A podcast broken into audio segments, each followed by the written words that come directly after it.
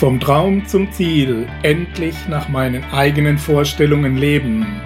Ihr Traumleben Podcast. Heute mit einer Ausgabe unserer Interviewserie für Wissen ist Macht TV.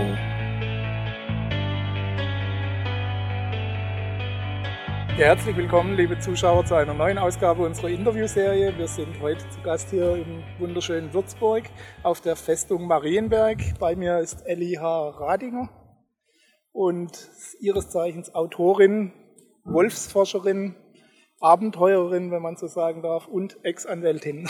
Oh, ja. Auf diesen Werdegang werden wir nachher noch zu sprechen kommen. Ja. Elli, wie geht's dir heute bei dem schönen Tag? Danke, es geht mir sehr gut. Es ist wunderschönes Wetter, wobei mir minus 30 Grad lieber sind als plus 30, aber dennoch, wir genießen hier die Aussicht und den ja. frischen Wind. Ja, danke. D deshalb die Frage, weil ich das bei dir gelesen habe, mhm. dass du mhm. die kälteren Temperaturen bevorzugst. Wir fühlen uns trotzdem hier wohl, auch bei den wärmeren. Auf jeden Fall, ja. ja. Ja, ich möchte auch direkt ins Thema einsteigen. Auf unserer Plattform geht es darum, äh, den eigenen Traum zu leben, vom Traum zum Ziel. Wie kommt man, wie schafft man ein Leben nach den eigenen Vorstellungen? Kann man bei dir sagen, dass du das geschafft hast oder dass du zumindest auf deinem Weg bist? Auf jeden Fall. Also ich würde schon sagen, ich habe es geschafft. Mein Traumziel von Kindheit an war, unter einem Apfelbaum im Garten zu sitzen, zu schreiben und einen Hund neben mir liegen zu haben. Mhm. Und genau das tue ich heute. Das, ja, auf jeden Fall. Hm. Genau, das ist eingebrennt. Das heißt, du hast schon relativ früh gewusst, wo du hin willst, hast trotzdem einen Umweg gemacht. Ne? Oh, ich habe tausend Umwege gemacht. Hoch und tief und Berge und Täler, hm. ja, definitiv. Das heißt, der endgültige hat sich dann beim Gehen ergeben. Ja, langsam richtig aber sicher. So. Ja, kann man so sagen. Mhm. Okay. Ähm, ich habe es vorhin schon angedeutet in der Einleitung, du warst Anwältin, mhm. hast einen relativ sicheren, das heißt einen relativ einen sicheren, äh, einen ertragreichen Beruf aufgegeben. Wie kam es dazu? Was war der Auslöser letztendlich? Nun war ich ja zunächst, bevor ich Anwältin wurde, bin ich nach dem Abitur zur Lufthansa und war dort Flugbegleiterin und dann nach fünf Jahren, wo ich die Welt mir angeschaut habe, wollte ich unbedingt was Vernünftiges tun, in Anführungsstrichen natürlich, und äh, habe dann Jura studiert. Und da hatte ich mich spezialisiert auf Luftverkehrsrecht. Mhm. Und als ich dann meine beiden Staatsexamen gemacht hatte und die Anwaltszulassung hatte, habe ich keine, keine Position im Luftverkehrsrecht bekommen. A, weil es da noch relativ wenige von gab. Die waren von Männern besetzt. Also habe ich mir gedacht, ich mache mich selbstständig als Rechtsanwältin, denn irgendwas muss ich ja leben. Und dann habe ich eben normale Anwaltssachen gemacht, wie Scheidungen, Strafrecht, äh, Verkehrsrecht und solche unangenehmen Sachen. Und die haben mich also so total unglücklich gemacht, dass ich jeden Tag mit Magenschmerzen zum Gericht bin. Mir war schlecht, mir war übel. Und ich habe mich eines Tages gefragt, willst du das wirklich für den Rest deines Lebens tun? Und ich wollte nicht. Und dann kam schließlich noch ein besonderer Punkt hinzu, der dann wirklich der letzte Tropfen war, der das fast zum Überlaufen brachte. Und zwar hat mir ein Mandant, da ging es nur noch um, ähm, ich habe die Frau vertreten, da ging es bei der Scheidung nur noch um den Fernseher. Und ihr Mann hat mir den Fernseher durch das geschlossene Bürofenster reingeworfen. Und da habe ich gedacht, jetzt reicht's. Okay. Jetzt steige ich aus, jetzt mache ich nur noch das, was ich, worauf ich Lust habe. Mhm. Das war der Punkt. Ja, gut, das ist ein, ein gebührender Schlusspunkt praktisch. Definitiv, ja. Okay, ähm, du hast dann Praktikum gemacht in einem Wolfsgehege, mhm. ähm, warst von Anfang an in das äh, Wolfsprojekt im Yellowstone Nationalpark mhm. involviert, begleitest das auch heute noch mhm. und ähm, bist vom Hauptberuf mittlerweile Autorin, dein Broterwerb letztendlich auch Herausgeberin einer, eines Magazins, eines Wolfsmagazins. Seinen Traum zu leben, sagt man, erfordert Mut, aber auch ein dickes Fell. Äh, wie war das bei dir? Wie hat dein Umfeld auf deine Entscheidung reagiert? Gab es da Unterstützung oder doch auch Widerstände? Also meine Familie hat mich eigentlich immer unterstützt, äh, wobei sie schon mit einigem wirklich äh, rechnen mussten. Und äh, sie waren erst glücklich, dass ich mal einen normalen Beruf mache und mal Anwältin werde. Ne? Und dann habe ich sie wieder schockiert, indem ich eben dann zu den Wölfen gegangen bin. Aber sie unterstützen mich, sie lieben mich, sie wissen, ich bin verrückt und ich mache alle möglichen Sachen. Und darum hat das schon geklappt. Meine Freunde, die fanden mich eher ein bisschen verrückt und äh, haben mich bewundert, teilweise nach dem Motto, boah, möchte ich auch gerne mal machen. Nur den Preis für so einen Ausstieg zu bezahlen, das ist nicht jeder bereit dazu. Ist das auch, wo man über solche Widerstände oder über solches Unverständnis dann letztendlich auch hinweg muss, einfach mal? Absolut. Ich, meine, ich bin ich bin zum Glück eben mit einer Familie gesegnet, die mich versteht. Ich habe auch mhm. keinen Anhang. Ich weiß nicht, ob ich das mit Mann und Kindern hätte machen können. Ja. Denn dazu braucht man schon sehr, sehr viel Verständnis. Und das ist eben auch ein großer Punkt, über den man gehen muss, wenn man bereit, wenn man solche Sachen machen will. Mhm. Da ist der Preis dann etwas höher, glaube Ja. Okay. Ähm, Wölfe interessieren dich speziell, allgemein die mhm. Natur, aber Wölfe haben es dir im Besonderen angetan. Mhm. Was ist für dich so faszinierend an diesen Tieren? Ja, Wölfe äh, sind uns sehr, sehr ähnlich und das fasziniert mich am meisten. Denn jeder von uns, der einen Hund hat, der liebt ja. eigentlich auch Wölfe. Denn wir haben uns ja quasi mit dem Hund den Wolf ins Haus geholt. Und ich habe eben gerade durch meine Freilandforschung gelernt, ähm, dass Wölfe sehr den Menschen ähneln in ihrem ganzen Sozialverhalten, also Familientiere ähm, kümmern sich liebevoll um ihre Angehörigen. Und das hat mich eben so fasziniert, dass ich mir gedacht habe, schau an, es ist ja gar nicht der böse Wolf, sondern er ist uns ja sehr viel ähnlicher. Mhm. Wie darf man sich die Arbeit mit diesen Wölfen in so einem Nationalpark vorstellen? Um was geht es bei solchen Projekten ganz konkret? Also zunächst einmal sind da freilebende, wildlebende Wölfe, die können jederzeit aus dem Park rausgehen. Das ist also im Montana ein Yellowstone Nationalpark. Mhm. Und es ist dort, wo ich mitarbeite als Freiwillige, das ist ein Projekt, das von Anfang an läuft, seit 1995, ist also mittlerweile das längste durchgehende Wolfsprojekt. Ich arbeite mit, indem ich eben Funkverkehr habe und Kontakt zu den Biologen. Das heißt, ich fahre den ganzen Tag auf und ab im Park, suche Wölfe. Ich kenne ja natürlich ihre Reviere. Wenn ich sie gefunden habe, melde ich das per Funk den Biologen und beschreibe, was die tun. Mhm. Und die notieren das eben mit in ihre wissenschaftlichen Aufzeichnungen. Ja. Ist das schwer, die überhaupt zu finden oder dass sie sich überhaupt finden lassen? Also dort in Yellowstone ist es nicht mehr schwer, denn die sind an Menschen gewohnt, die laufen nicht gleich weg, so wie in Europa. In Europa, mhm. deshalb muss ich ja dahin, weil ich in Deutschland nie einen wilden Wolf sehen würde oder nur ja. ganz, ganz schwer. Und darum ist es nicht so schwer, die zu finden. Vor allen Dingen, wenn man weiß, wo sie sind, ist es kein Problem. Okay. Ich habe es vorhin schon angesprochen, du bist seit 23 Jahren jetzt Herausgeberin des einzigen deutschsprachigen oder der einzigen deutschsprachigen Fachzeitschrift, mhm. dem Wolfsmagazin ja. oder dem Wolf-Magazin, Wolf richtig ausgedrückt. Ja. Ähm, erzähl uns doch ein bisschen was drüber. Ja, ich habe das Wolf-Magazin gegründet, als ich mit den ganzen Wolfssachen anfing. Und das war früher quasi eine Vereinszeitschrift für so ein paar Leute, die sich für Wölfe interessiert hatten. Und später habe ich das aufgebaut und inzwischen wird es herausgegeben vom Autorenhausverlag, von der Edition Tiger erscheint zweimal jährlich als Buch in Farbe mit ganz, ganz vielen mhm. Informationen für alles über Wölfe, Kojoten, Füchse, also für Menschen, die sich dafür interessieren. Okay, ja. gut. Ähm, bei der Mehrheit der Menschen, du hast es vorhin schon angesprochen, ähm, lösen Wölfe immer noch gewisse Ängste aus, gewisse Grundängste, Serien und Spielfilmen wie Werwolf oder Ähnlichem ja. geschuldet auch wahrscheinlich. Ja. Ähm, wie gefährlich sind Wölfe wirklich für Menschen? Schön, dass du das ansprichst, denn ich habe gerade ein Buch veröffentlicht zu dem Thema, das heißt Wolfsangriffe, okay. Fakt oder Fiktion. Und da habe ich eben sämtliche sogenannten Wolfsangriffe untersucht, die es im Laufe der Jahrhunderte gab, denn ich finde, man muss ein paar Fakten haben. Und es gibt also definitiv, gab es fünf bestätigte Wolfsangriffe in Europa und okay. ein paar in den USA, aber die sind überwiegend auf Tollwut zurückzuführen oder auf angefütterte Wölfe.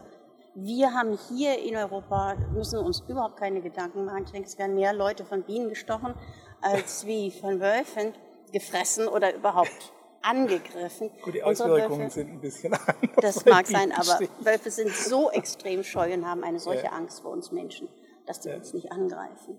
Das ist wahrscheinlich auch mit gutem Grund so, dass die eher Angst vor uns haben. Definitiv, ja. Okay, äh, trotzdem ist es ähm, bei uns hier zumindest so, dass wir mittlerweile Tiere einteilen in Nutztiere, in Haustiere mhm. ähm, und eben in gefährliche Tiere oder welche, die, mit denen wir gar nichts anfangen können, ne? oder Schädlinge, wie man so schön mhm. sagt. Ne? Mhm. Ähm, gibt es bei dieser Einteilung, ich meine, diese gefährlichen Tiere sind faszinierend für fast alle, aber eben in Zoos oder in Tierparks Richtig, oder ja. irgendwo im ja. sicheren Abstand, ja. äh, gibt es eine reelle Chance tatsächlich in so einem dicht besiedelten Gebiet wie auch Deutschland ist und so weiter, dass das wieder richtige ausgewilderte Tiere gibt. Ja, es ist lustig. Viele Leute finden die Wölfe natürlich faszinierend, wollen sie aber nicht im eigenen Stadtwald haben. Ne? Ja. Aber wir haben, wir sind in Deutschland ja gesegnet mit über 200 wild lebenden Wölfen, mhm. die inzwischen sich auch vom, die vom Osten her eingewandert sind und die sich immer weiter verbreiten. Und trotzdem sieht man sie nicht. Ich meine, ganz selten, dass man mal auf jemanden, auf einen Wolf überhaupt trifft. Und die Wölfe haben also die große Scheu vor uns, leben überwiegend auf Truppenübungsplätzen. Also Wölfe sind da und alles, was die Wölfe wollen, ist ja in Ruhe gelassen werden. Und das müssen wir ihnen halt eben geben. Lassen wir sie einfach in Ruhe leben. Die warten nicht an der Ecke und stehen morgens auf und sagen, oh, heute fresse ich mal einen Menschen. mal Rotkäppchen. Nee, genau. Nein, ja. also gute Chancen, dass die Wölfe auch weiterhin bei uns leben. Die sind ja sehr geschützt. Auch. Was bei den Tieren anders, die man in Wildparks oder ähnlichen äh, Anlagen betrachten kann? Ja, man hat ja früher Forschung nur an Wildparkwölfen gemacht äh, und dadurch entstand dieses typische Klischee vom Alpha zum Omega. Es gibt also einen Alpha-Wolf, der dominiert alle anderen bis zum Prügelknaben und das haben wir eben andere Forscher auch, die Freilandforschung betreiben, in der Wildnis gesehen, dass das eben nicht so ist. Wir haben also in, im Tierpark kann ein Wolf, wenn er gemobbt wird, nicht ausweichen. Das kann er natürlich in der Wildnis. Da wandern Wölfe ab. Mhm oder äh, die Paarung und die Jagd, das fällt ja alles weg. Also ein völlig unnatürliches Verhalten in einem Tierpark. Und in der Wildnis haben wir eben Familiengruppen von Wölfen und die jungen Tiere wandern mit ein bis zwei Jahren dann eben ab, gründen ihre eigenen Familien. Und das ist eben ganz anders und deutlich, deutlich entspannter. Da gibt es nicht Alpha und Omega und sowas, sondern es gibt Elternpaare, die aufgrund ihrer Erfahrung eben eine Familie leiten und Verantwortung tragen. Das ist eben das Schöne, der Unterschied. Okay. Also die Rückkehr der Wölfe auch in Deutschland, das sind 200 Exemplare. Über 200, Über 200 ja. Exemplare. Mhm. Löst bei den einen Begeisterung aus, natürlich bei ja. den anderen ja. äh, mittlere bis leichte bis schwere Panik. Mhm. ähm, vor allem ähm, die Landwirte in die Viehhaltung und die Jäger und so weiter fühlen sich bedroht oder tun dies auch so kund. Mhm. Was ist da wirklich dran? Wie, wie lässt sich das arrangieren? Weil die Übergriffe sind ja klar, der Jagdinstinkt ist da. Gibt es da einen Weg oder wie? Ja, natürlich, es ist logisch. Ich meine, der Wolf polarisiert und da gibt es eben ja. die Pro- und die Anti-Wolf-Leute, gibt kaum was dazwischen. Und wir müssen eben umdenken. Jetzt, wo der Wolf wieder zurückgekommen ist, nach so vielen Jahren, wo wir keine Wölfe hatten, müssen wir eben umlernen. Ähm, die Jäger haben ihre Probleme, weil es, weil es Wild deutlich scheuer geworden ist, dort wo Wölfe sind. Die können also nicht mehr einfach so die Rehe und Hirsche abknallen, wie sie ja. gerne möchten und wie einfach es vorher war. Und die Nutztierhalter müssen definitiv auch umdenken. Darum wird überall in den Ländern, in den Bundesländern, wo Wölfe sind, werden die unterstützt. Da gibt es äh, Schutzprojekte, da gibt es Herdenschutzhunde, da gibt es Elektrozäune. Und es ist natürlich, ich verstehe es durchaus, es ist völlig schockierend, wenn man morgens in sein Schafspferch reinkommt und da liegen zig tote Schafe von einem Wolf getötet. Aber die müssen die Schäfer jetzt wirklich auch umdenken, denn dort, wo Herdenschutzhunde sind zum Beispiel, werden kaum Schafe gerissen. Also wir müssen alle neu dazulernen mit der Rückkehr der Wölfe. Hm. Das heißt, mit, diesen, mit, den, mit den Hunden, die äh, verteidigen das mhm. oder verhindern das, dass die dann kommen? Ja, dieses sind spezielle Hunde, spezielle Hunderassen, auch große, kräftige Hunde. Mhm. Die werden, die wachsen mit den Schafen auf. Die Schafe gehören zu ihrer Familie. Die tun nichts. Die greifen also keine Wölfe direkt an und töten die oder sowas, sondern allein durch ihre Präsenz, große, kräftige Hunde, dadurch schrecken die schon die Wölfe ab. Und denselben Effekt gibt es in Montana ganz toll mit Lamas, mit speziellen Herdenschutz-Lamas. Lamas. Ja, allein schon, ich weiß, Lama klingt komisch. wie soll ein Lama spuckt das den Wolf an oder wie? Nee, tut es nicht, aber allein schon durch seine bloße Präsenz. Ne? Ja. So ein Wolf geht da munter in so ein Schafspärch rein oder nähert sich, weil er denkt, da ist einfache Beute und dann erhebt sich dieses Lama, dieses Riesenlama und kommt auf ihn zu und es ist so ungewöhnlich für einen Wolf. Weil es ist er gar nicht gewohnt, dieses, dieses Schema. Wölfe sind ja gute Beobachter, mhm. dass er sich denkt, da gehe ich mal lieber nicht okay. hin. Kein Risiko. Genau, ja. Okay was können wir als Menschen tatsächlich von den Wölfen lernen? Du hast vorhin gerade angesprochen, mhm. auch schon Familie, mhm. aber auch was Teamarbeit mhm. letztendlich, Organisation in so einer Gruppe angeht. Ich sage immer so gerne in Vorträgen, dass die Wölfe eigentlich die besseren Menschen sind. Natürlich, nur in Anführungsstrichen. Ähm, ja, Familie auf jeden Fall. Also es ist ein sehr enger Familienzusammenhalt. Bei den Wölfen gibt es keine häusliche Gewalt. Ähm, Wölfe kümmern sich um ihre Alten, um ihre Kranken. Man liest ja oft immer noch in Büchern, die bringen die alle um, wenn ein Wolf krank ist. Nein, die kümmern sich ganz liebevoll, versorgen die. Ich habe es immer wieder gesehen.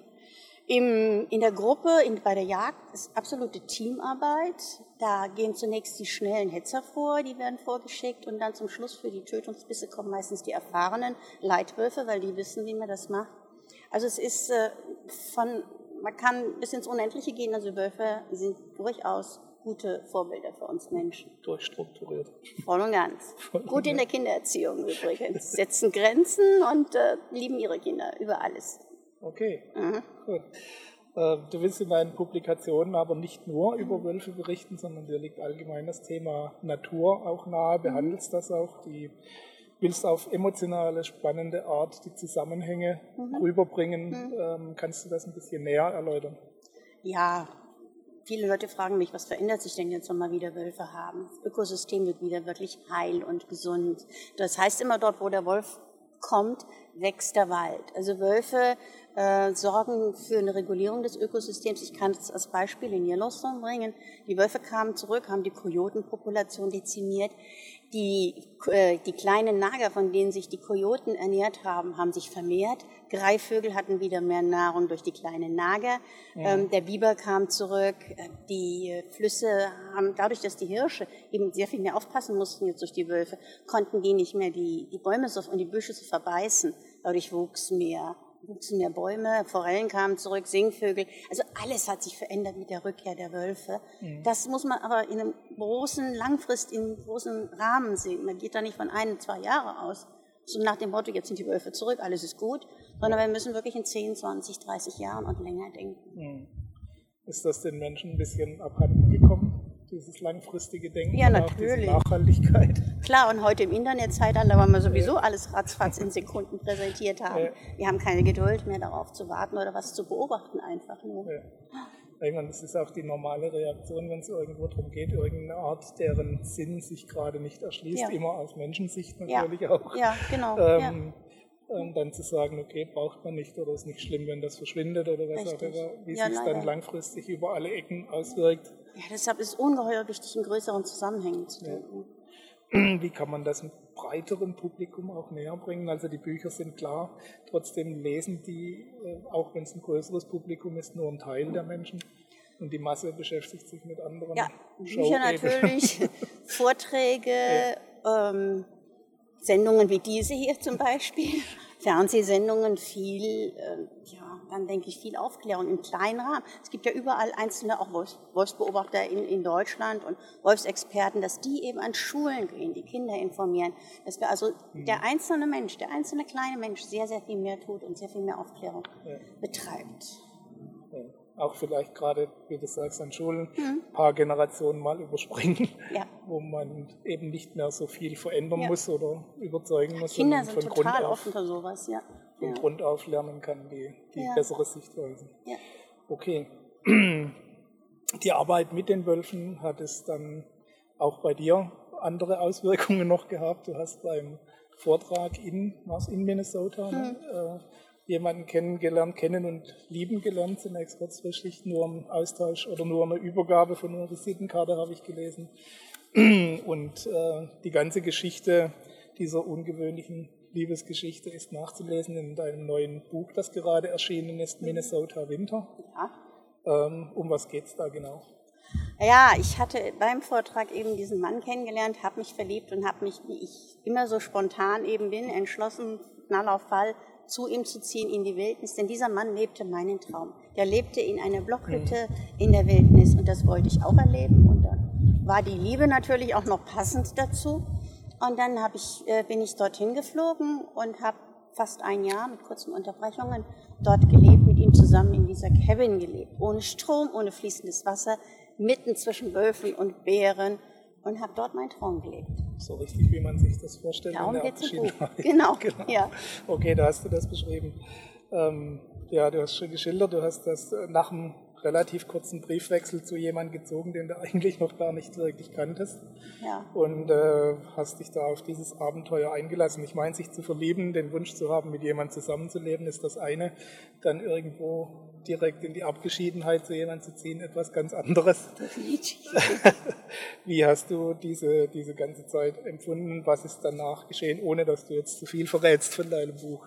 Ja, kann ich natürlich nicht allzu viel verraten, aber dennoch, ich habe also ich habe definitiv meinen Traum gelebt. Mhm.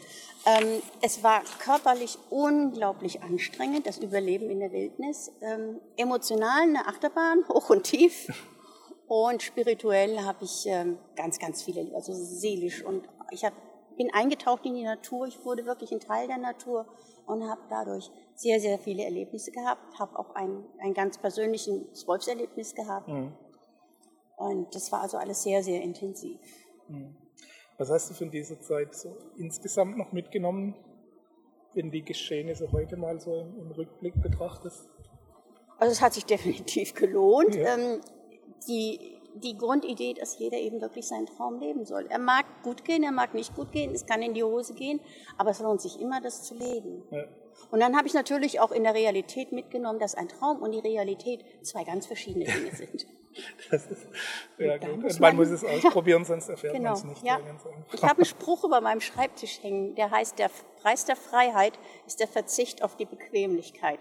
Das hat definitiv für meinen Minnesota-Aufenthalt zugetroffen. Das, ich denke, das ist ja. wahrscheinlich äh, in den meisten Fällen so, ja. auch wenn man es am Anfang verdrängt, hm. großer roten Wolke noch schweben. Okay. Ähm, apropos Spruch, du stellst jedes Jahr unter ein bestimmtes Motto, habe ich gelesen. Mhm. Ähm, wie bist du da drauf gekommen und wie darf man sich das vorstellen, dass du das dann auch umsetzt? Ich kann dir gar nicht sagen, wie ich da drauf gekommen bin. Irgendwo hatte ich das mal gelesen, dass das irgendeiner mal gemacht hat und habe gedacht, das ist gar nicht so schlecht. Und dann habe ich immer auf meine innere Stimme gehört und dann denke ich mir so nach dem Motto, jetzt möchte ich gerne ein Motto haben für das nächste Jahr, was muss ich lernen? Also das ist immer irgendetwas, wo ich denke, dass ich das noch lernen muss. Und dann kam das Jahr für Jahr durch irgendwelche Zufälle, fiel mir was für die Füße ein Buch oder ich habe was gesehen. So hatte ich Mot Motten, sagt man das, oder Mottos, keine Mot Ahnung, ähm, einmal ähm, oder mehrmals äh, Simplify, also da habe ich wirklich versucht, möglichst einfach zu leben, möglichst wenig Kruschelkram zu kaufen und sowas. Dann hatte ich mal Entschleunigung, da bin ich, habe ich das Internet deutlich reduziert. Und dieses Motto in Minnesota in diesem Jahr war Lebe gefährlich. Und das hat tatsächlich voll und ganz gepasst. Viel gefährlicher geht's nicht. Nee, gefährlicher geht's nicht. Wohl wahr. Du bezeichnest dich selbst als gläubigen, religiösen Mensch, aber nicht im kirchlichen Sinne. Mhm. Wie definierst du deine Spiritualität, deinen Glauben? Also ich glaube an Gott, aber nicht an die Institution der Kirche. Also mein Gott ist eigentlich ein alltäglicher Gott, der immer irgendwo bei mir ist. Also wenn ich irgendwie Ratschlag brauche oder sowas, dann frage ich in mich rein und ähm, ich höre auf meine innere Stimme, dass die auch meiner Meinung nach von Gott kommt. Und das leitet mich eigentlich so sehr gut ja. durch, mein, durch mein Leben. Glaubst du, dass du dein Schicksal erfüllst oder kreierst? Oh, das ist eine gute Frage. Das kann ich dir gar nicht. Oh, das kann ich dir gar das nicht sagen. Nicht ich glaube schon. ich glaube schon, dass jeder von uns eben diese Bestimmung hat, irgendetwas zu tun. Hm. Und dass eben Gott oder eine höhere Macht oder sonst was uns in diese Richtung schiebt. Und wir darum. Genau. Follow your bliss heißt es im Englischen und wir darum dann unser Schicksal erfüllen und leben. Ja. Kreieren auch. Ja. Ja. Ich denke auch, dass du ein bisschen äh, aufgrund deiner Talente und Neigungen schon eine, eine, kleine Richtung mitkriegst, aber den Rest schon auch noch. Man darf auch noch selbst was tun. Absolut. Oh ja. Okay, was treibt dich persönlich an? Was, ist, was treibt dich morgens aus dem Bett? Was ist deine Motivation? Gibt es ein großes Zielbild oder eher so Step by Step? Boah, die Schöpfung, die Natur, die Liebe, meine Familie, mein Hund, äh, das Schreiben. Also es sind viele kleine Dinge, die mich antreiben. Und äh, ja, ich springe morgens um fünf aus dem Bett und bin munter und sage, hallo junger Tag, hier bin ich, gib mir was zu tun. Und äh, ja, also ich würde sagen, so, so viele, viele kleine Schritte, die mich antreiben. Ja. Möchtest du was Bestimmtes erreichen damit, auch mit dem Schreiben oder mit dem ähm, die Welt verändern will ja wohl jeder von uns Autoren oder der meisten Autoren ein bisschen. Nein. Ich möchte einfach nur, dass jemand, der vielleicht meine Bücher liest, der einen Vortrag von mir hört, dass der die Welt vielleicht oder dem ich fast vielleicht vorleben kann, ist ganz vermessen zu sagen, aber dass der vielleicht die Welt ein klein wenig besser macht, auch wieder, um das weiterzugeben. Hm. Okay. So aus deinem reichen Erfahrungsschatz nur einen Tipp, einen eine Empfehlung aussprechen dürftest an Menschen, die noch nicht ihren Weg gefunden haben, ähm, wie die ihren Weg erstens finden und zweitens auch gehen können. Was würdest du empfehlen? Nur einen Tipp, das ist aber schwierig. Das geht, glaube ich, gar nicht. Ich würde zunächst empfehlen, hört auf eure innere Stimme. Jeder weiß, was ihn antreibt. Und er soll versuchen, dem zu folgen. Es kann nicht jeder Wölfe küssen oder den Ehemann verlassen oder sonst was, aber er soll versuchen ja. zu folgen. Dazu gehören natürlich auch reale Voraussetzungen wie finanzielles Polster vielleicht mal oder sowas. Aber hör auf deine innere Stimme und hab Vertrauen. Man soll Vertrauen haben, dass sich die Dinge so entwickeln, wie sie sich entwickeln sollen. Ja. Ergibt sich auch beim Gehen ein mhm. Stück weit. Ja. ja. Es soll auch nicht jeder Wölfe küssen wollen, nur nochmal ja, Genau, ja. nur mal zur Vollständigkeit halber erwähnt. Ja, dann bleibt mir noch zusammenzufassen, ähm, das neue Buch von Ellie heißt Minnesota Winter. Wir blenden das auch gleich noch ein. Mhm. Und das Magazin heißt Wolf Magazin. Wo können die Menschen noch ein bisschen mehr darüber erfahren, über dich und deine Arbeit? Alles auf meiner Webseite elli-radinger.de oder googeln Elli Radinger, da finden Sie mich. Mhm. Also, dann gebe ich diesen Hinweis sehr gerne weiter. Genauso wie die Empfehlung, surfen Sie vorbei. Und äh, es gibt jede Menge spannende Literatur dort zu finden, jede Menge spannende Berichte über Ihre Arbeit. Surfen Sie vorbei und holen Sie sich weitere Inspirationen und Anregungen. Ich bedanke mich ganz herzlich für deine Zeit hier. Gerne, es war mir ein Vergnügen. Danke ich wünsche dir maximalen Erfolg für dein neues Buch und überhaupt für deine Arbeit und noch jede Menge schöne Begegnungen mit deinen Wölfen und was dir sonst noch über den Weg läuft draußen. Dankeschön. Dankeschön. Herzlichen Dank für Ihre Aufmerksamkeit. Wir sehen uns beim nächsten Interview. Bis bald, Ihr Gerd Ziegler.